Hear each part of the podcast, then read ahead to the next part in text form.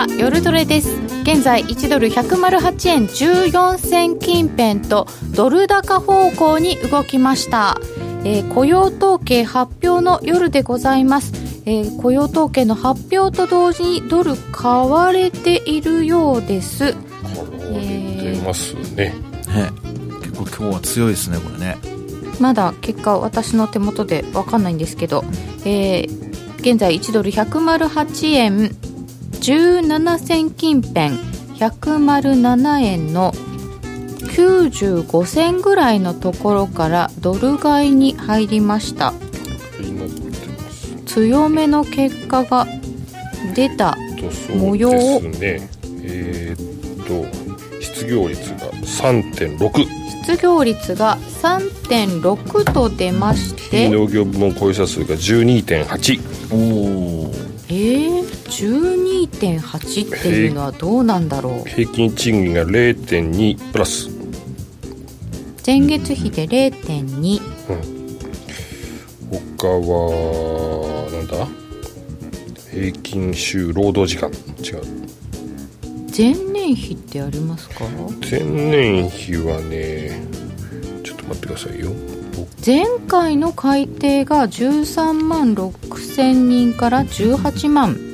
あちょっと強めですよね。非農業部門雇用者数が12万8000人の増加、市場予想が9万人の増加ぐらいでしたからちょっと強めに出ました。しかも前月分も情報修正です。失業率が3.6%は、えー、予想と同じそして賃金は前月比で0.2%の伸びということですからちょっと弱めになりました、えー、で現在ドル円が上108円22銭近辺となりました。ついでにユーロ円が120円48銭近辺。ユーロドル1.1133近辺とこちらもドル高となりました、えー、とりあえず良い評価ということになったようでございます、えー、本日の夜トレお送りしてまいります。え今日も FX 投資家を応援していきますよ。今日のゲストは国際テクニカルアナリストの福永博之さんです。よろしくお願いいたします、はい、よろしくお願いします。そして FX プライムの小杉団長です、はい、よろしくお願いします。担当家の内彩子です。ノーディお休みです。ごめんなさい。さてえー今回の雇用統計ちょっと強めの数字が出まして、えー、賃金は伸びておりませんがノンファンペイロールが上でドル円がちょっと上方向となっています、えー、この背景などなど詳しく伺ってまいりましょう。みんなでトレード戦略を練りましょう。それでは今夜も夜トレ進めてまいりましょう。この番組は真面目に FX FX プライム by GMO の提供でお送りいたします。さて10月の雇用統計結果が出ました。非農業部門雇用者数は12万8000人の増加。失業率3.6%。でも賃金は伸び0.2%とちょっと低めに出ましたので、えー、経済はいいけど、インフレじゃないから、もしかするとまた利下げあるかなとか思える数字ですか、福永さん。いやこれだと利下げはね、ちょっとなさそうな感じではありますよね。で、あと、まあ、あ GM のそのストライキの影響もあって、あの、低めに見てたところがやっぱ多かったんでしょうね。はいはい、で、あと、あの、私が見てる CNBC ですね、アメリカの、の予想で見ると、うん、7万5千人増っていう相当低い数値みたいですね。結構低い予想もあったという、はい、まあ、国内で伝わってるのは大体9万人前後っていう話ですよね。ところが、あの、CNBC なんかの、まあ、要はアメリカ本国の、あの、予想は、7万5千人増っていうことみたいですので、うん、まあ、そこからやっぱり12万8千人プラスということになると、まあ、倍近い。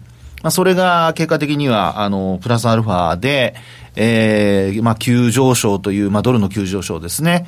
まあ、そういった動きにつながっているのかなと。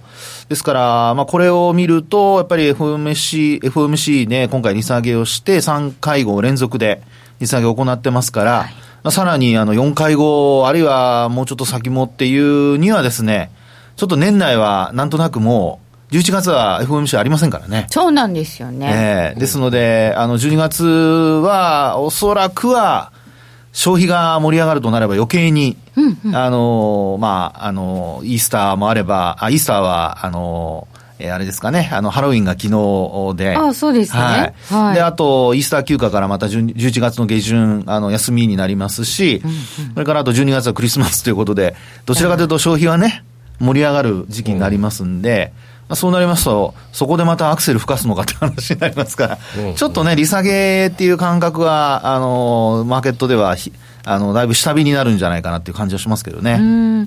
で、今の、まあ、心配されているのが、景気の悪化が製造業から他にも広がるのかとか、米中の摩擦の、もうこう浸透具合がどうかっていうことだと思うので、この結果は、割と素直によく取っていい感じですか？うん、と思いますけどね。あのー、まあ、要はその、えー、冒頭にもお話しましたけど、数値が結構安定してるじゃないですか、最近、十数万人というところで。うん、で、あの、今回、その、まあ、繰り返しになりますけど、GM のストライキの影響で、大幅に減るんじゃないかというふうに見られたところが、まあ、やっぱり10万人を超える雇用者数になっているってところで見ると、はい、あの、米中の貿易の、まあ、関税の引き上げの影響だとか、うん、まあ、その辺ちょっと中身を見ないと何とも言えない部分はありますけど、例えば、政府機関だけが増えてるとかですね、民間は減ってるとかね、まあそういうのも影響あるかもしれませんから、うんうん、まあ、そこは、あの、ちょっと調べてみないとわかりませんが、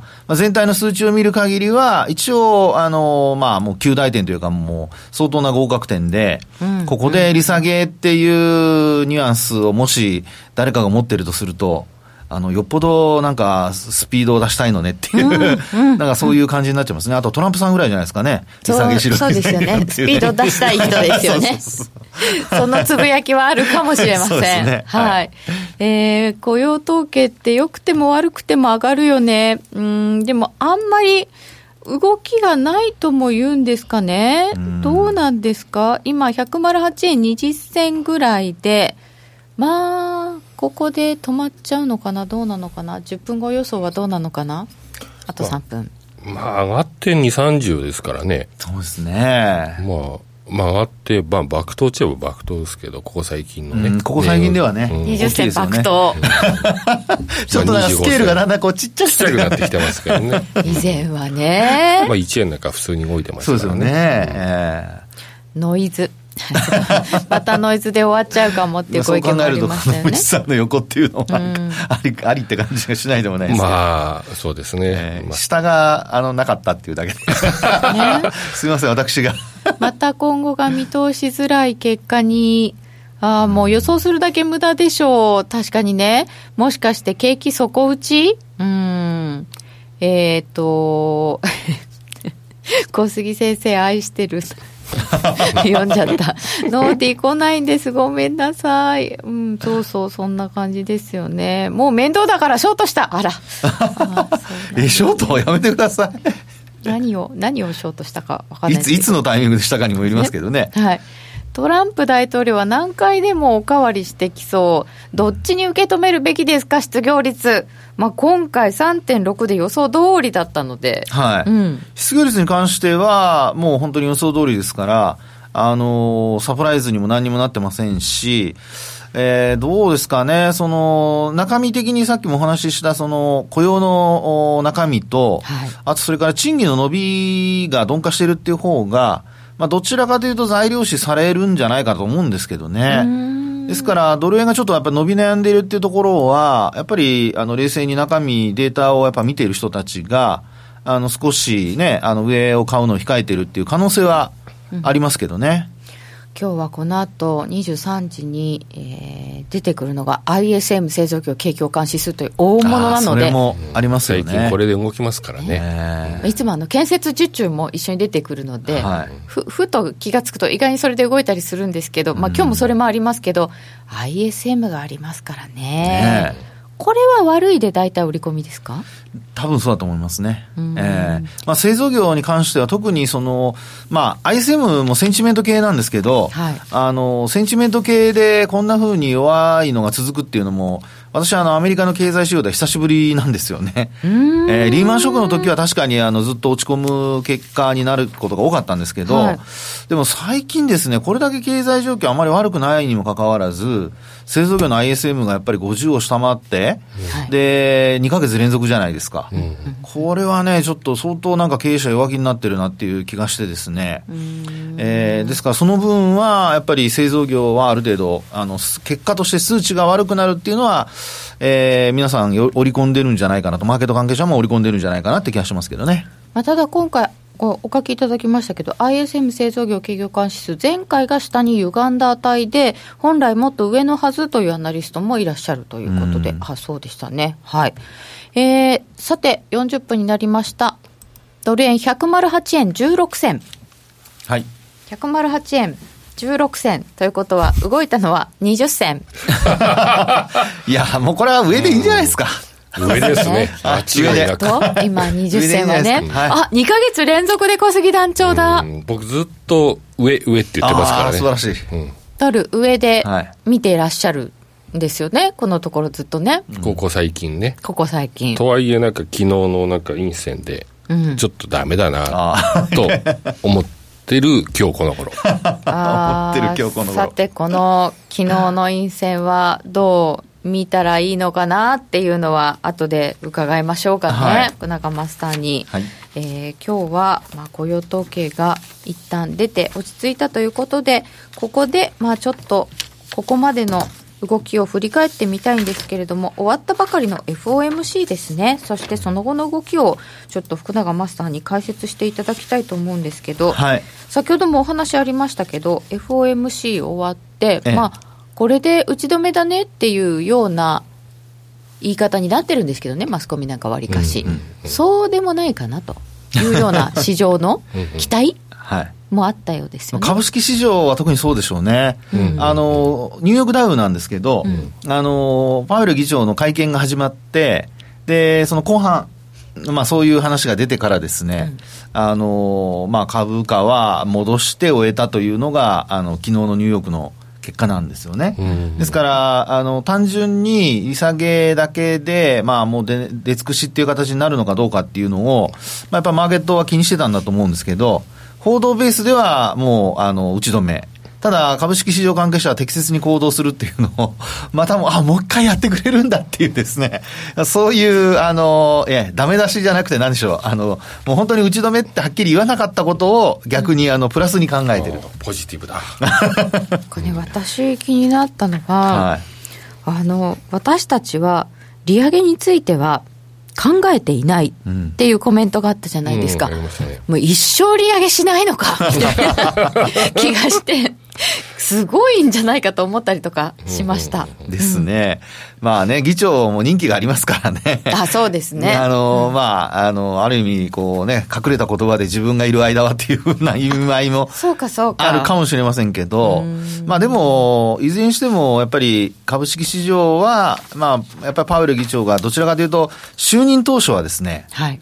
高派だったんですよね。うん、ですね。ね、どちらかというと高派でしたもんね。うんですからそこからしても今回の、まあ、あの、会見の発言で予備、予防的な措置という、はい、あの、話の流れからしてもですね、一応、その、トランプ大統領の、あの、催促には負けませんでしたけど、まあでもですね、あの、まあ、毎回毎回利下げをしてきて、うん、で、えー、3回連続になって、で、次もひょっとしたら、みたいなニュアンスを残しつつっていうことですから、もう本当に最初就任されて、あの、まあ、強気で言っていた時よりはですね、だいぶこう、柔和になったというか。他のメンバーに押されたというか？まあ、それもあるかもしれませんけど、まあ、でも反対派、してる人が2人かなんかいたんですよね、まだね。いました、ちょうど。利下げをね、反対してる人が2人。いつもの2人。いつもの2人ですよね。ええローゼンバーグさんでしたっけね、あともう一人誰かいたと思うんですけど。ジョあごめんなさい。忘れました。その覚えやすい方しか出てこない。そう。え利上げしないの？逆にやばい。そうなんですよ。あの、うん、やっぱり結局それで株価が去年の暮れからずっと下げちゃったわけですけど暮れまで、はい。はい、えー、っと利上げをして出口に向かうよっていうのが、うん、まあ、本来の筋だったんでしょうけど、うん景気悪くないよって言ってる中で、利下げを3回、まあ、予防的ってことでしてきて、うんはい、これからその結果って出てくるんですよね、そうです効果って。そうです。うん、で、ですから、まあ、そう考えると、あの、まあ、株式市場から見るとですね、あの、おそらく FRB も見てると思うんですが、やっぱり業績ですよね。で、業績が、あの、ある程度、おまあ、良くなってるかどうか。で、これが、えー、製造業も、あと非製造業も両方、あの、まあ、やっぱり言えることなので、であと、あの、ダウに関して見るとですね、あの、ジョンソンジョンソンとボーイングのやっぱ下落が。ありましたね。えー、訴訟でね。えー、訴訟と、あとあの、あアスベストですよね。アスベストか。ジョンソンジョンソンはね。出なかったって言って、この間ね、今度急騰してましたけどね。ですね。うん、ですから、まあ、その辺のですね、やっぱりちょっと特殊要因もやっぱあったりするので、うん、ですから S&P500 は逆にあの、最高値更新してますから。ねえ。ええ最高値ですよ、過去最高値更新しているので、そういう意味で見ると、やっぱり S&P500 がこうしっかりしている間は、あのー、まあ、利上げしないと言っていてもですよ、どっかでパウエル議長は利上げもっていう言葉をですね、使ってくる可能性は、まあ年内はないと思いますけど、そのうち。そのうち、来年の、まあ早い時期なのか中頃なのか分かりませんけど、福永さんはこの先、はい、利下げってもうないと思ってらっしゃいます？私は本当は一回もない、一回しかないと思ってたんですよね、今年。うん。ええーというのは、あの、もともと、あの、こんなに米中の貿易、まあ、協議のこの、まあ、あの、合意できないっていうのがですね、ずっと続くと思ってなかったんですよ。もうちょっとお互い、ね、あの、まあ、譲り合わなくても、あの、経済のことを考えたらどっかで妥協するだろうと思ってたんですけど、そ、それこそ今回の部分合意をもっと数ヶ月早くやるんじゃないかと思ってたんですよね。なので、利下げは1回で、で、あとは、あの、彼女さんが今ご指摘されているように、やっぱり利上げをね、少しこう考えるような、そういう流れになるんじゃないかと。ですから、まあ、今年もあの、年末の株価、日経平均で言うと、やっぱり24,500円ぐらいまで戻すんじゃないかっていうふうに、まあ、見てたわけなんですけど、まあ、それがやっぱり何ヶ月かずれ込んでしまっていて、で、そのためにですね、やっぱり、あの、利下げそのものが、やっぱ、回数が膨ら、増えたと。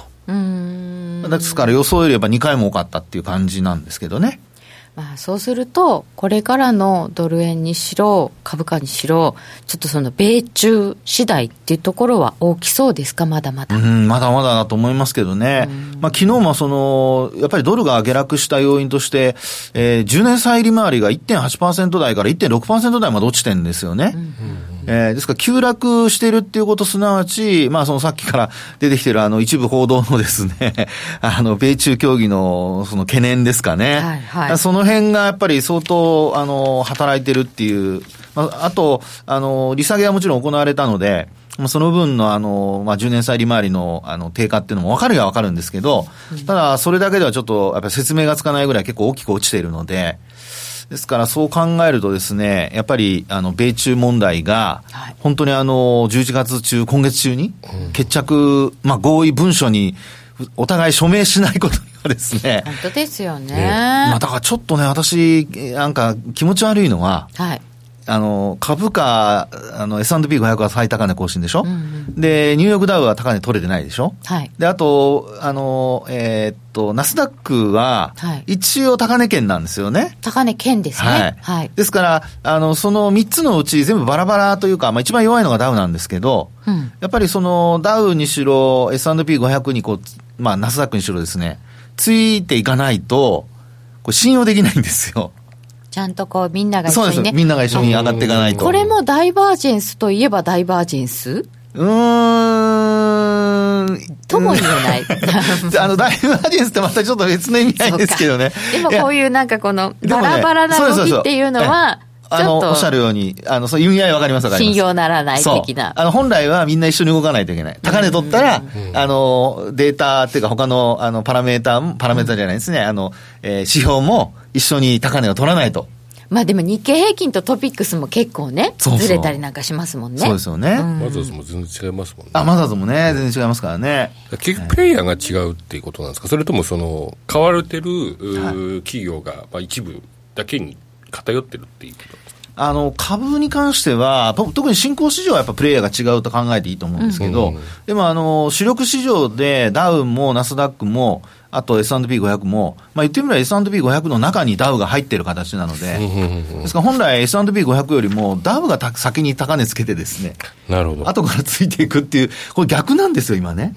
これやっぱりダウがその前にずっと買われてたものが今あんまり上がってないとか、あと、グローバル企業が多いですよね、えー、そうですね。工業株30種っていうと、はい、やっぱりなんか貿易の影響は受けそうな気が。うんですか？ら、そうなんですよね、貿易協議の影響っていうのは、まあ、特にあの関税の引き上げは、結構やっぱり、あの今後、その今回の決算では、まあ、それほど大きなマイナス要因としてはどこからも出てないんですけど、でも本当に12月にもう一回、あの関税引き上げの話がね、まだ残ってますからね。残ってますよね、えー、なので、そこでもし本当に引き上げるとなると、あの利利上げなんていうのが本当に、えー、もういつ来るのかっていう話に本当ですよね、えー、なりかねないんですよね。さすがにこれ見送るんじゃないですか？12月は関税、ねえ、そうなるべく、いや、 APEC で勝利するはずだっ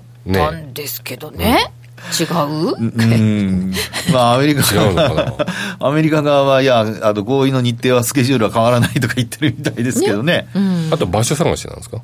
うん、一応そう言ってますけどね。メディアとしてはハワイに行きたいですよね。ああ、そうか。メディアとしては。ね、ついていく方としてはね。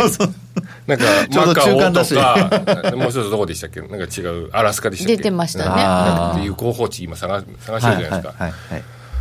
まあ、メディアとしてはなんかハワイにねついていって一緒にバカンスして帰ってきたいですよね。メディアはそうかもしれない、えー、さて、えー、現在のところ1ドル108円17銭近辺と、まあ、ちょっと頭重いかなっていうところですけど、うん、ちょっと垂れたなと思ったらまた戻したりなんかしていって小動きといえば小動きでしょうか、えー、ユーロドルで見ても1.1131ということでこううじゅうじゅしております、えー、そして、えー、ダウの先物は116ドル高ぐらい。あちょっと高いですね、うん、で10年債の利回りがちょっと上がってて1.71ぐらいになっておりますよ、え金が下がって原油がちょっと上がってるぐらいな感じになっております。えー、今日の雇用統計、非農業部門雇用者数は予想よりも良い数字で前の月も情報修正されておりましたが、賃金の伸びは前月比では予想以下でした。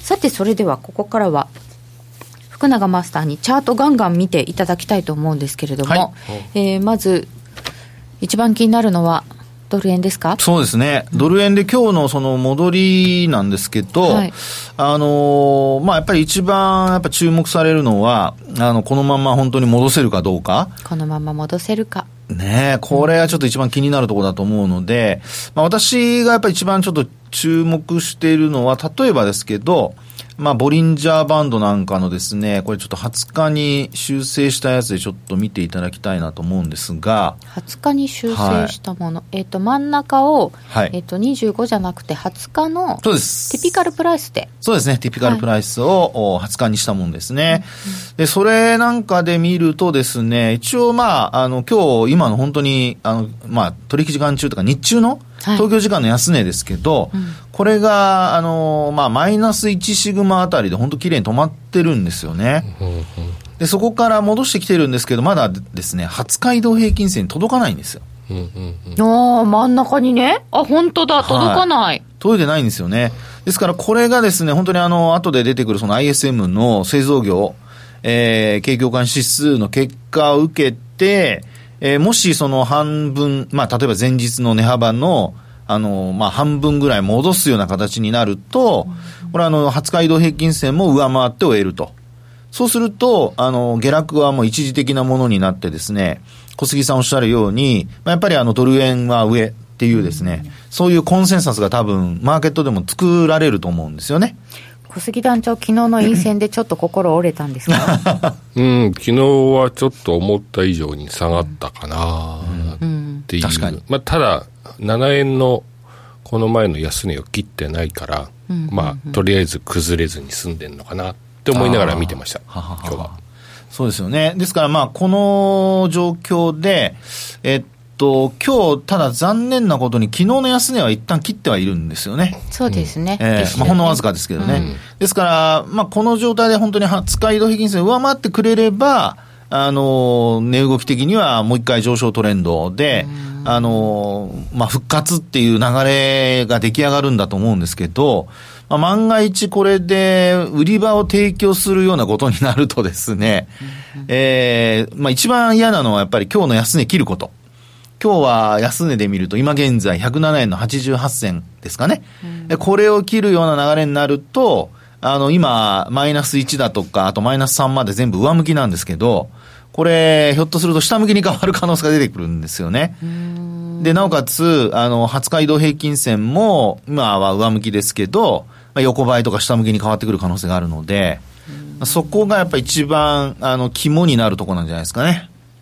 福永さん、これ、なんでボリンジャーバンドって最近、こう、ドル円見てらっしゃるんですか？これはですね、あの、トレンドが分かりやすいというか、うんうん、あの、例えばこれ、まあ、20日移動平均線上回って、で、プラス1シグマ超えると、数日やっぱ続いてるっていう傾向が、あの、すごく多くてですね。あ、超えると数日続く。はい。で、なおかつ、あの、20日移動平均線を、あの、下回ると、やっぱり、あの、マイナス2とかマイナス3ぐらいまで下がっちゃうとか。うんうん、結構ですね、本当にあの、ボリンジャーバンドのセオリー通り動いてることが多いんですよ。えー、で、なおかつですね、バンドが、あの、横ばいになってる時と、はい、それから膨らんでる時と、あの、特にあの、この最近のドル円って動いてないように見えて、うん、実はボリンジャーバンドで見ると、膨らんだり狭くなったりというのは結構顕著に現れているので、はい。これもですね、あの、トレンドが発生したかどうかっていうのの判断にすごく役立ってるんですよね。意外と短期間に、はい。膨らんだり縮んだりしてますね。そうなんです。あの、本当ですね、動かない動かないって今年言われてるんですけど、それでも、こうやって20日移動平均線にしたボリンジャーバンドで見ると、それこそ7月の109円の30銭つけたところから、うん、あの、まあ、一時104円までいってますけど、まあ、これでも、まあ、5円ですよね、動いたとしても。動いた、あの、額は。ただ、その5円なんて動くときには結構動いてですね、あの、あれなんです、これなんか1か月かけて動いてますから。本当だす、えー、これがね。ね。でもそれで見ると、あの、値幅的には大したことないんですけど、でもバンドで見ると膨らんでてですね、あの、トレンドが下方向に出てるなっていうのは分かりやすいので、はい。なので、あと、あの、9月も、あの、上昇に転じたところですよね。はい。これもすごくスクイーズになってから、あの、エクスパンションっていう広がるっていうパターンに、ちょうど。9本だったんだ、はい、ここ。ここまさにそうなんですよ。で、これにつられて日経平均もやっぱり戻したりだとか。で、今回はですね、どちらかというと、バンド幅が横ばいになってる中で、まあ、狭くはなってるんですよ。狭くはなってるんですけど、あの、戻したところでそれほど広がってないんですよね、今。ですから、あの、この109円台いったところもですね、あの、バンドがどんどんこう、もっと縮まって広がってれば、あの、それだけトレンドが出やすかったんだと思うんですけど、まあ、よく言うその、まあ、私の表現的にはあの緩慢な広がり。じわじわじわ。っていう、ね、じわじわじわってそれですね。なので、緩慢な広がりなので、もう本当に、あの、キュッと締まってポンって広がるっていうパターンじゃなかったんで、あのー、まあ、きっかけでこんなふうに落ちちゃったと。はい。ですからやっぱりボリンジャーバンドが、まあ今のところですけどね、はい、すごくあの判断としては、あの、わかりやすいのかなと。ですから今日も、あの、上向きのマイナス1シグマのところで止まってるので、ここでもし、あの、ISM の製造業景況感指数が良ければ、はい、それこそ20日線超えてくる可能性があるのではないかなというふうには考えてますけどね。はい。はい。えー、最近は月末のアノマリーってのがあって月末月初に大きく動くそうです昨日のドル円がそれだったのかなと ISM が怖いなうん下がってもマイナス2シグマまでが多いな。うん、そうですね。8月頃は皆さんドル円は100円割れ方向って口を揃えて予想してたのにね。いや、だって怖かったですよね。あの104円に落ちていくところって、はい、そのままいっちゃいそうなイメージがありましたけど。うね、うん、一点というところでした、えー、月末なので月足なんかも見ていただきたいと思いますのでそれは後ほど。ではここでお知らせです FX プライム by GMO はスキャルピング大歓迎。FX プライム by GMO は調査機関の調べで調査対象 FX 会社の中で唯一約定拒否なし、スリッページなし。荒れ相場でも狙ったトレードで滑らず約定し、お客様の思い通りの取引を実現します。レートが大きく滑って負けてしまったなどのご経験がある方は、ぜひ FX プライム by GMO のご利用を検討してください。FX プライム by GMO では数多くの勝ち組トレーダーが認める約定力でサクサクお取引いただけます。現在 FX プライム by GMO のホームページでは勝ち組トレーダーのインタビュー記事を公開中。勝ち組たちの取引手法を学びたいという方は、ぜひ真面目に FX で検索を。株式会社 FX プライムバイ GMO は関東財務局長金賞第259号の金融商品取引業者です。当社で取り扱う商品は価格の変動等により投資額以上の損失が発生することがあります。取引開始にあたっては、契約締結前交付書面を熟読、ご理解いただいた上で、ご自身の判断にてお願いいたします。詳しくは、契約締結前交付書面等をお読みください。お聞きの放送は、ラジオ日経です。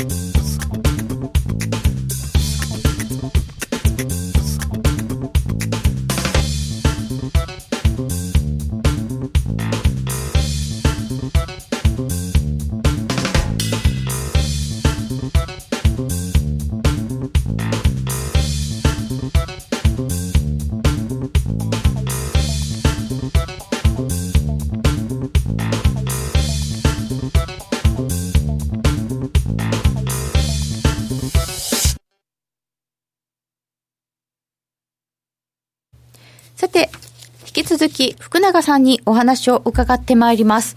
えー、10月終わったところあたりで、月足なんかも見ていただきたいんですけど、はい、ちょっと長いところで見るとドル円って、本当にでもやっぱり動いてないんですよ。3年目。本当ですね。うん、あのー、ちょっとまあ、わかりやすくないかもしれませんけど、はい、あの、一目均衡表をですね、あの、用意していただければと思うんですが、あ今度は一目金衡表でございますね。はい、あのー、やっぱりあの私、結構先行きを見るときは一目金衡表を使うんですね。で、短期的に今どうかっていうのを見るときには、ボリンジャーを使ったりだとか、あとはまあモメンタム見たりだとか。うん、ちょ、それ聞いたことないです。あ、そうですか？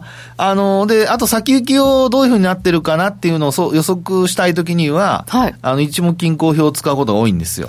おお。はい。なの、なぜ？え、あそれはあの、一目金庫表がですね、あの、いろいろ、こう、ほら、26か月先まで月足だと出てるじゃないですか。で、あとあの、えー、っと、先行き、この値が捨てられて、この値が入ってくるとどうなるかっていうのが、あの、ずっとこう読みやすいんですよ。受動的に基準線が上がっていくなとか、はい、そうです、そうです、そうです。何もしなくても基準線上がっていくなとか、あるいは下がってくるなとか、これなんか妄想するの好きです、結構。妄想ね。これ上がってくるんだよね。そういうふうに見るんですね。あそうそうですね。私はそういうふうに見てるんですけど、で、現状今ね、例えば一目金庫表を見ると、基準線に押し返されてるとか、あるいはその転換線に押し返されてるとかってあるんですが、まあよく言うその三角持ち合い下離れたとかっていう見方もなきにしもあらずなんですよね。ただ、これあの、基準線だとか転換線の方向っていうのは、これはあの将来どうなるかっていうのを先ほどお話したようにですね、今お話したように、26ヶ月前の値を捨てて、で、あの、直近の値で入れ替えていって、こう、どんどんどんどん繰り返していってもですね、うん、これほとんど横ばいなんですよ、うんうんうん。そうですよね。動いてないって、そういうことですよね。そうなんです、そうなんです。転換線も基準線もね。で、そう考えると、あの、下離れたんじゃなくて、まあ、今はまだ持ち合いが継続してるんではないかと。とこの基準線ぐらいのところを真ん中にして上下って感じですよね。そうですね。で、あとあの、フラッシュクラッシュの1月の値をですね、うん、まあ、どう取るかにもよってまた変わってくるんですよね。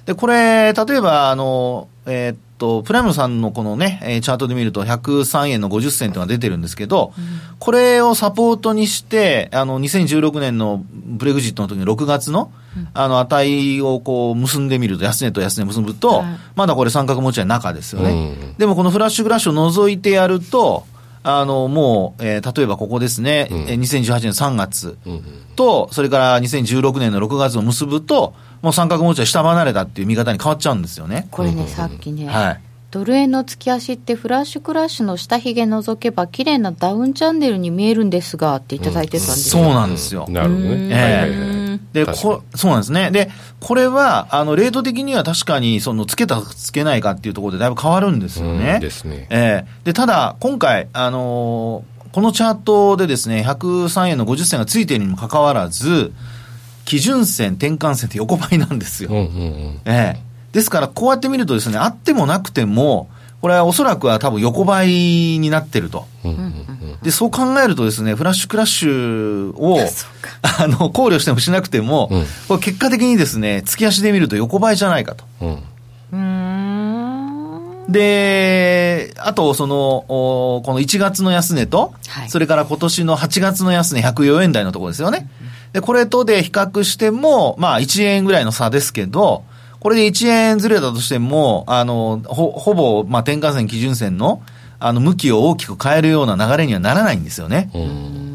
なので、あの、まあ、ちょっと、あの、結論を申し上げますと、私は、あの、このまままだ横ばいが続くと。残念ながら。いつぐらいまで横ばい続くんですかね。あこれはですね、あのー、結構続くと思いますよ、このままいくと。え、結構って、福永マスターどれぐらいですか？それこそこう、26個前をこう、そうです、そうです。外していっても、しばらく基準線横なんですもん。1年間ぐらい横なんですよ、これ。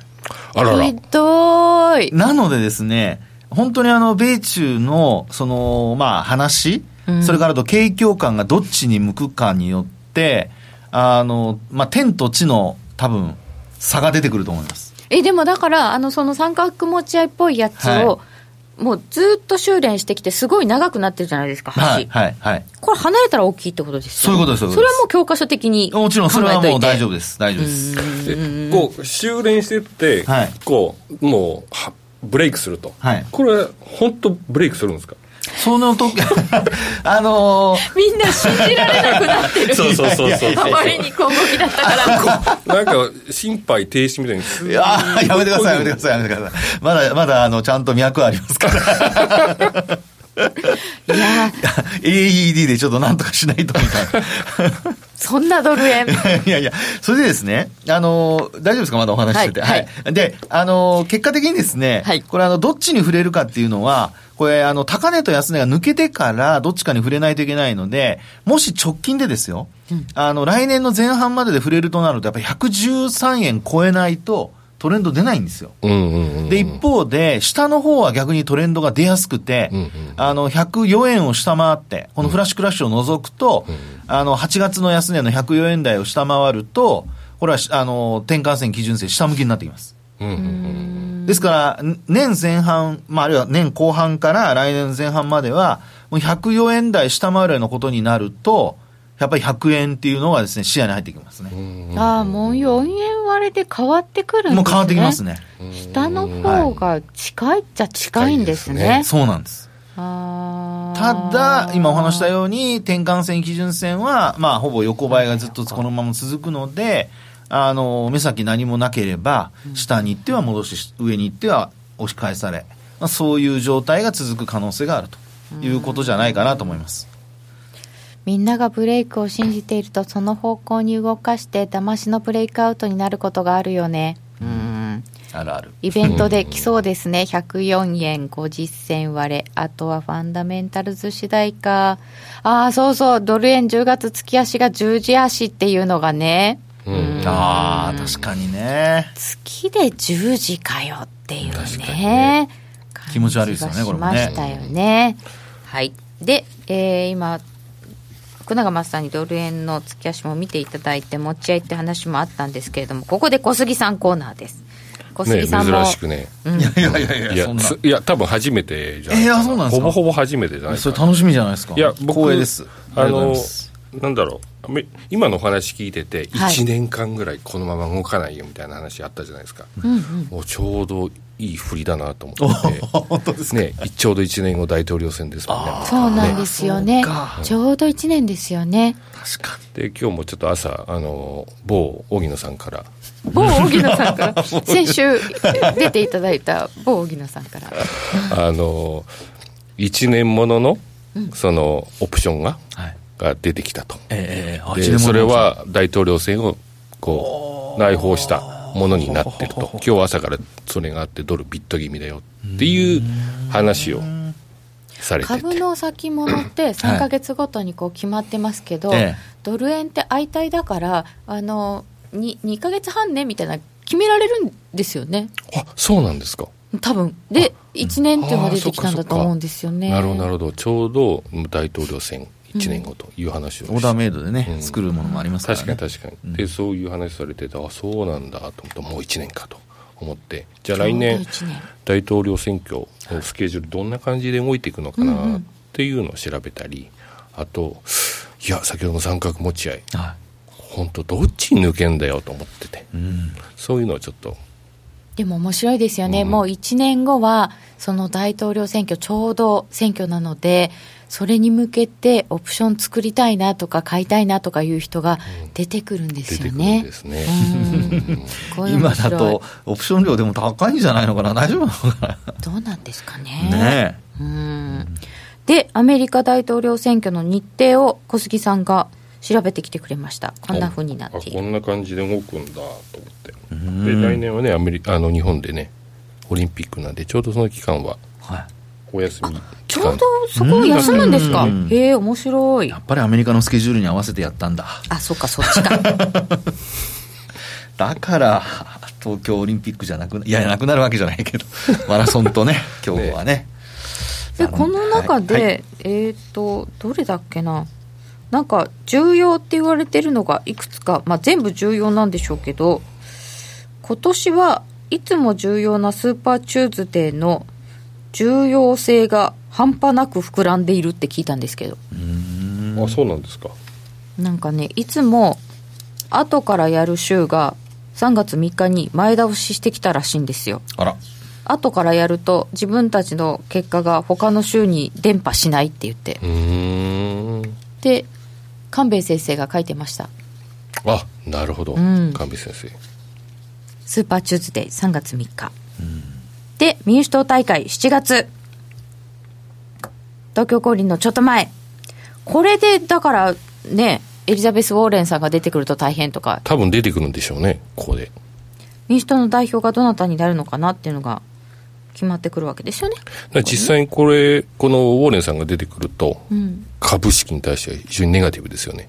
ですね。今でさえ結構ね、騒がれてますからね。言われてますよね。うんウォール街はあまり好きじゃないという話をしてますけどね、ねどっちもですけどね、ウォール街側も、ウォーレンさんもだと思いますが。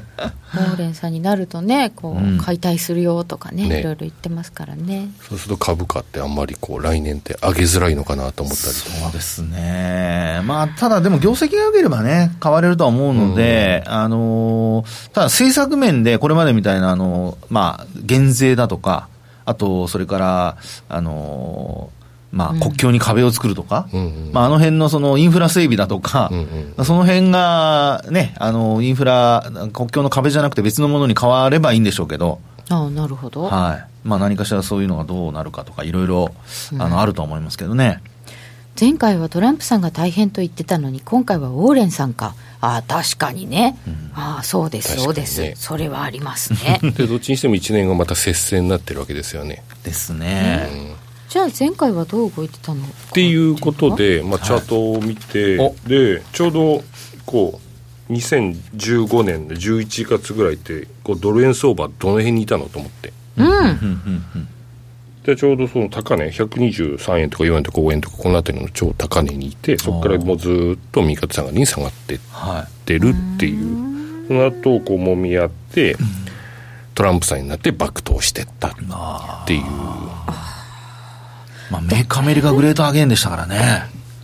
そうですよね、えー、でもその前に下がった前の水準には戻らなかったんですね。こんだけ爆騰したけど、うん、結局戻らなかったんですよね、うん、うん、で急激にね戻しましたよね。そうですね。戻しの勢いとしては、これあの半月ぐらいですか？あじゃないな。これは何ヶ月になってるんですかねこれ。半年ぐらいになってるんですかねこれ一メモリが。まあそうですね。はいなので、1年以上かけ、1年ぐらいかけて落ちたものが、うん、あの数か月というか、それで戻したるって感じですよね、これね。すごい、えー、早かったですね、爆投でしたね。最終的に結局、右かこの下値つけた2016年、このこの90、ん ?100 円挟んだ値動き、うん、この時ずっと右肩上がりにこうこう下に切り上がっていってますもんね。で、それでなんか三角持ち合いをブレイクしていったっていう。うんうんうん、ああここもちっちゃく見ると三角持ち合いだったそうですね。あとここブレグジットもありますからね。そうです、はい、ブレグジットもありますんでね。そうそうそうそれがね重なってたんでね。ね今日もあの悪くするとブレグジット明けの日だったかもしれずそれドキドキしてたんですよね。あよかった伸びたみたいな。個人的にはですけど。よかったと言ってどうかいいかどうか分かりませんが。まあ私たち業者からするとね、まあ、伸びてよかったかなっていうのもありますよね。まあどれ動きませんからねそうですね、合意なきはちょっと怖かったですよね、まあ、まだまだ波乱含みで。ですね、でも4年前がこういう動きだったとすると今回も何かしらこういう動きがあることは考えられるのかも。っていうふうに思って先ほどの話1年後っていう話だったんで、うん。はい、なんかまあこう修練してって、うん、どっかでドーンっていく。じゃあどっちなのかなっていうこう、はい、線引いてみて、こんな一般的にねあの三角持ち合いの線こんな感じで引けんだろうなと思って。この線自体は。まあこういうので、まあ、もうそろそろこれがまだ1年も続くとなるとちょっとかなり痛いですけどね、はい、あ あこのそうですよね、はい、この動かなさすぎはこう FX の投資家にとっても業者さんにとってもかなり辛い。ですねでもこの三角もうちょっとするとくっつきません？なんかね。あのですね、うん、三角持ち合いにはいろんなパターンがありまして、うん、は いあのあらら。えー、通常皆さんイメージしてるのは二等辺三角形で、うんうん、割と短期間でどっちか離れるパターンだと思うんですけど、あの長いコイル型っていうのがあってですね。こコイルを巻くように。巻くように。ずっとそういうコイル型っていうのもあるんですよ。えこれってえ同じ値幅を行ったり来たりする値幅は同じじゃなくてもう本当に動かなくなっていくんです。ずっと長い間。少しずつ。上下上下上下上下。はい上下上下。上下は上下なんですけど、まあ、それもですからあの本当にこうぴったり上下じゃなくてじわじわじわじわやっぱり狭くはなるんですがそれがずっと続くと。なるほどなるほどドル円でいうと76円7円8円の時がそんな感じでしたね。ああ確かにね。おおでしたもんね、うん、そういうのが続く可能性はなきにしもあらず。陰線陽線陰線陽線陰線陽線。みたいなねそうですそうです。まああの株式市場だとそういうのあのクジラ幕とか言ったりしますけど。あそうなんですか、はい、クジラ幕。クジラ幕。ああそうですね。あの陽線と陰線がこう、あの交互に出てくるようなやつはクジラ膜とか言ったりしますね。不穏な形だわ、はい、その分エネルギーはたまるんですか？そうだと思います。はい。ですから逆のポジションを持ってる人はもう即切らないとあのえらいことになります。それはこうペナント型みたいにどっちから入ってどっちに出るみたいな感覚はないんですか、はい、コイルの場合はこうどっち行きやすいとかはないんですか、えー、っとあります。それはやっぱりあの要はコイル型が、あのー、作られる前のトレンドがやっぱり続くっていうパターンなんですよ。なるほど。ですから、今さっき月足見ていただいて、うん、一応ね、その下離れっていう見方ももちろんなきにしもあらずなんですけど、ただ、あのー、今この小杉さん作ってくださった資料を見れば、持ち合いの中じゃないですか。で、コイル型ができるとなると、それまではどっちから来たのか、上から来たのか、下から来たのか。ああ、なるほど。下から一応来てるはずなので、そう考えると、どちらかというと、上に離れる方のあのパターンのが多いかなという感じはしますけどね。1、2、3、4、5の4のとこみたいなやつですよね。そうです、そうです、そうです。そうです。はい。5波動の5波動目が始まる前の4波目のとこで、今、まあ迷ってるか、あるいはこう揉み合ってるか、という形になる可能性はありますよね。前の、もともとのトレンドは、踏襲する可能性も大きい、はい、あと逆にこう下に落ちた時でも落ち幅はそれほど大きくないとかね、はい、そういうことは考えられるかと思います。三角持ち合いのコイル型ね。固定相場制に移行あ嫌だ。で事実上ってことなのかでこの三角形を小関さんが染めてくれたんですけど。すごい。なんか染めるとどっちにこう相場がドル円相場がここ最近こう何年かの間多くいたかなっていうのはすごく分かりやすいかなと思って。やっぱり下にいることがやっぱ少ないですよね、うん、これこれこれどこで分けたんですか？真ん中。これねななんでこれ真ん中分けてるかって僕個人的にこう関ヶ原って呼んでるんですけど、うん、5月31日にこの今年の5月31日に陰線つけてるんですよね。この陰線をこう、えー、っとこう白抜きにしてるんですよ。次のチャートを見ると分かりやすいかもしれないですね。うん、5月の陰線結構長い陰線ありました。5月の末？そうそう。あのー、なんだろう。もうちょっとずっと上にもうちょっと高いところでガチャガチャガチャガチャやってたのが、うん、あの5月31日に、まあつえー、っとブレイク下に抜けちゃったんですよね。はいはいはいはい、でこここの線って結構僕個人的に重要なんだなと思っててでそこをちょっと高安をえー、っと線で引いたらちょうど青赤と黒のこういう分け方にちょうど真ん中にできてるんだなと思って。水準がこう上と下で本当に切り替わったところ切り替わってるところなのかなと思って。結局ここから、えーと、ちょうど白いところは今のところ売っといてもう大丈夫。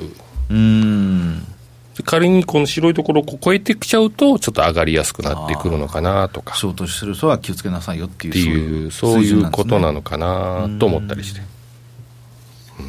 色染めるとなんか面積で出てくるのでそうそうそうどっちにいたかなって分かりやすいですね。さすが菅野先生ですね。ああ なんか触ってたらなんかペイント触ってたらあこれあこれ色を変えられるんだと思って。ペコペコペコペコやってたらあなんかあうまいこと色変わるなと思って結構遊んでしまいますよね、そういうね、えー、104円40銭を起点としたチャンネルの加減ですね、うん、ここ数年、じり安に見えますが、違いますか？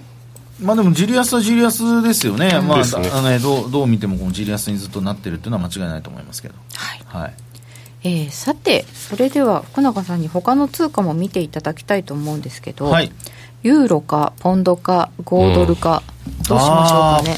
ポンドちょっと見てもよろしゅうございますか？ポンド見てきます。ポンドいいですね。ポンドいきますか、福永マスター意外にイギリス気にしてたんですよ、ね、そう意外にって変ですいやあの、まあ、個人的にあのボリス・ジョンソンさんがあのどうやって窮地を乗り越えるのかという、うんうんうん、まあ、すごくあの意地悪な目線で見たんですけど、ね、本当に。なんとかですねこのポンドがですねあの、まあ、周りの議員の人たちのあの支援もあって、で結果的に126円あたりからずっとポンドが戻してきているんですよね。ポンド円ですね。あ、ポンド円ですね。はい、はい、ごめんなさい。ポンド円ですね。ああ、そうなんですよね。結構戻しましたよ。はい。126円だったんですよ。そうなんですよね。140円。140円台ですからね、20円弱、15円ぐらい戻してきてるっていうところなんですけど、はい、まあこれで見るとですね、これもそれこそボリンジャーバンドで見ると、あの結構そのトレンドがですね、あのはっきりとこう出てくるパターンになっていまして、ボリンジャーバンドにしてみると、えー、ボリンジャーさん、ボリンジャーバンドさんあった。はい。20日のボリンジャーバンドですね。20日でボリンジャーバンドさん、はい、特にあの、えっと、9月のあの上昇ですね。9月3日からの、はい、ここはまさにこのスクイーズして、うん、そこからそのエクスパンションで、まあ、特にあのあの広がりが大きかったですから、うん、そこからすごく狭くなって、うん、で上に一気にこう動いていったと。でここで大体5円ぐらい稼げるようなところになってるんですよね。もうこうやって後から見るとすっごい綺麗にあの、プラス2シグマとかマイナス2シグマとかに沿って動くんですよね、この人ね。そうなんですよね。で、今回も、あの、下方向に触れるかと思いきや、結果的に、あの、20日線を上回ったところから、まあ、こんなふうに、こう、上向きの、えー、トレンドが出て、えー、いてですね、はい、で、あの、まあ、プラス2シグマ下回ったところから、今度はまたトレンドが、あの、消えていると、うんうん、まあ、トレンドレスになっているっていう流れなんですよね。ですから今回今、あの、ポンド円で、あの、気になるのは、えー、この20日線。この20日線のところがこれから近づいてくるので、うん、この持ち合いからまた上に抜けるようなパターンになるのかどうか。で、12月の12日に総選挙があるじゃないですか、イギリスも。で、それまでにですね、あの、本当にまあ、合意なき離脱になるのか、あるいはジョンソンさんが率いる与党が、まあ、負けるのか。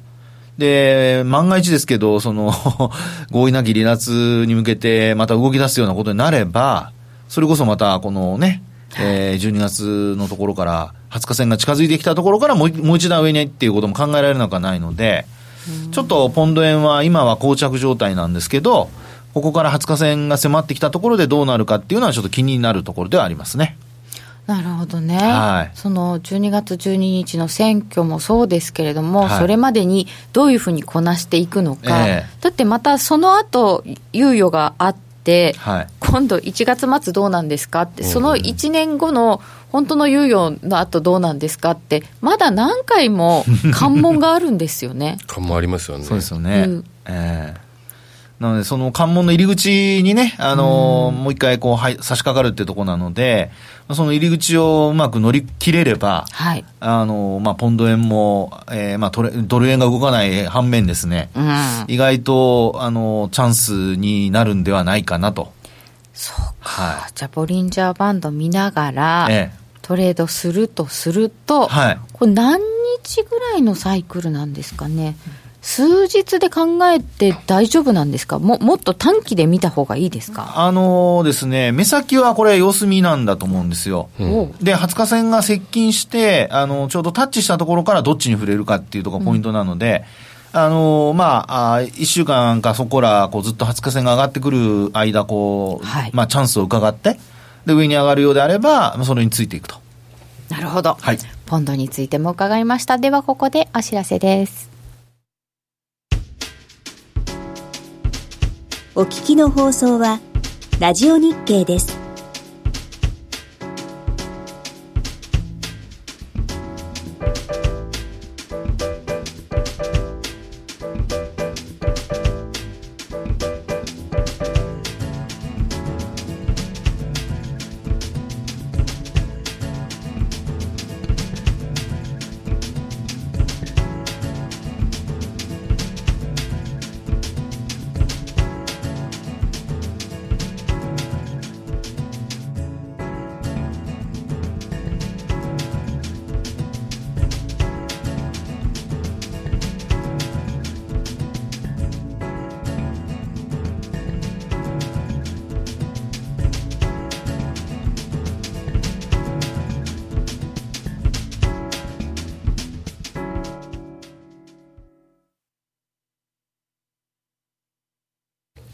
さて、えー、今日は雇用統計の発表がありました。10月分、非農業部門雇用者数は12万8000人の増加と、ちょっと良い数字。失業率は3.6%予想通り、賃金は0.2%の伸びと予想より緩やかとなっておりました。で、108円の26銭ぐらいまであったんですが、押し戻されて108円の10銭。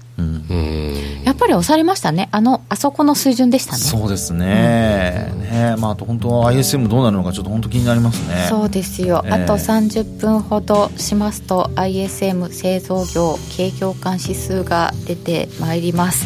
えー、ちょっとそれでどうなるのか、また週明けね、日本は連休になりますので気をつけて臨みたいところでございます、えー、本日の雇用統計は福永マスターをお迎えしてお送りいたしました。福永さんどうもありがとうございました、はい、ありがとうございました。そして小杉団長どうもありがとうございました。はい、来週はノーディ戻ってきてほしいな担当家の内彩子でした。それでは今日はこの辺で失礼いたします。皆さんおやすみなさい。おやすみなさいこの番組は真面目に FXFX プライム by GMO の提供でお送りいたしました。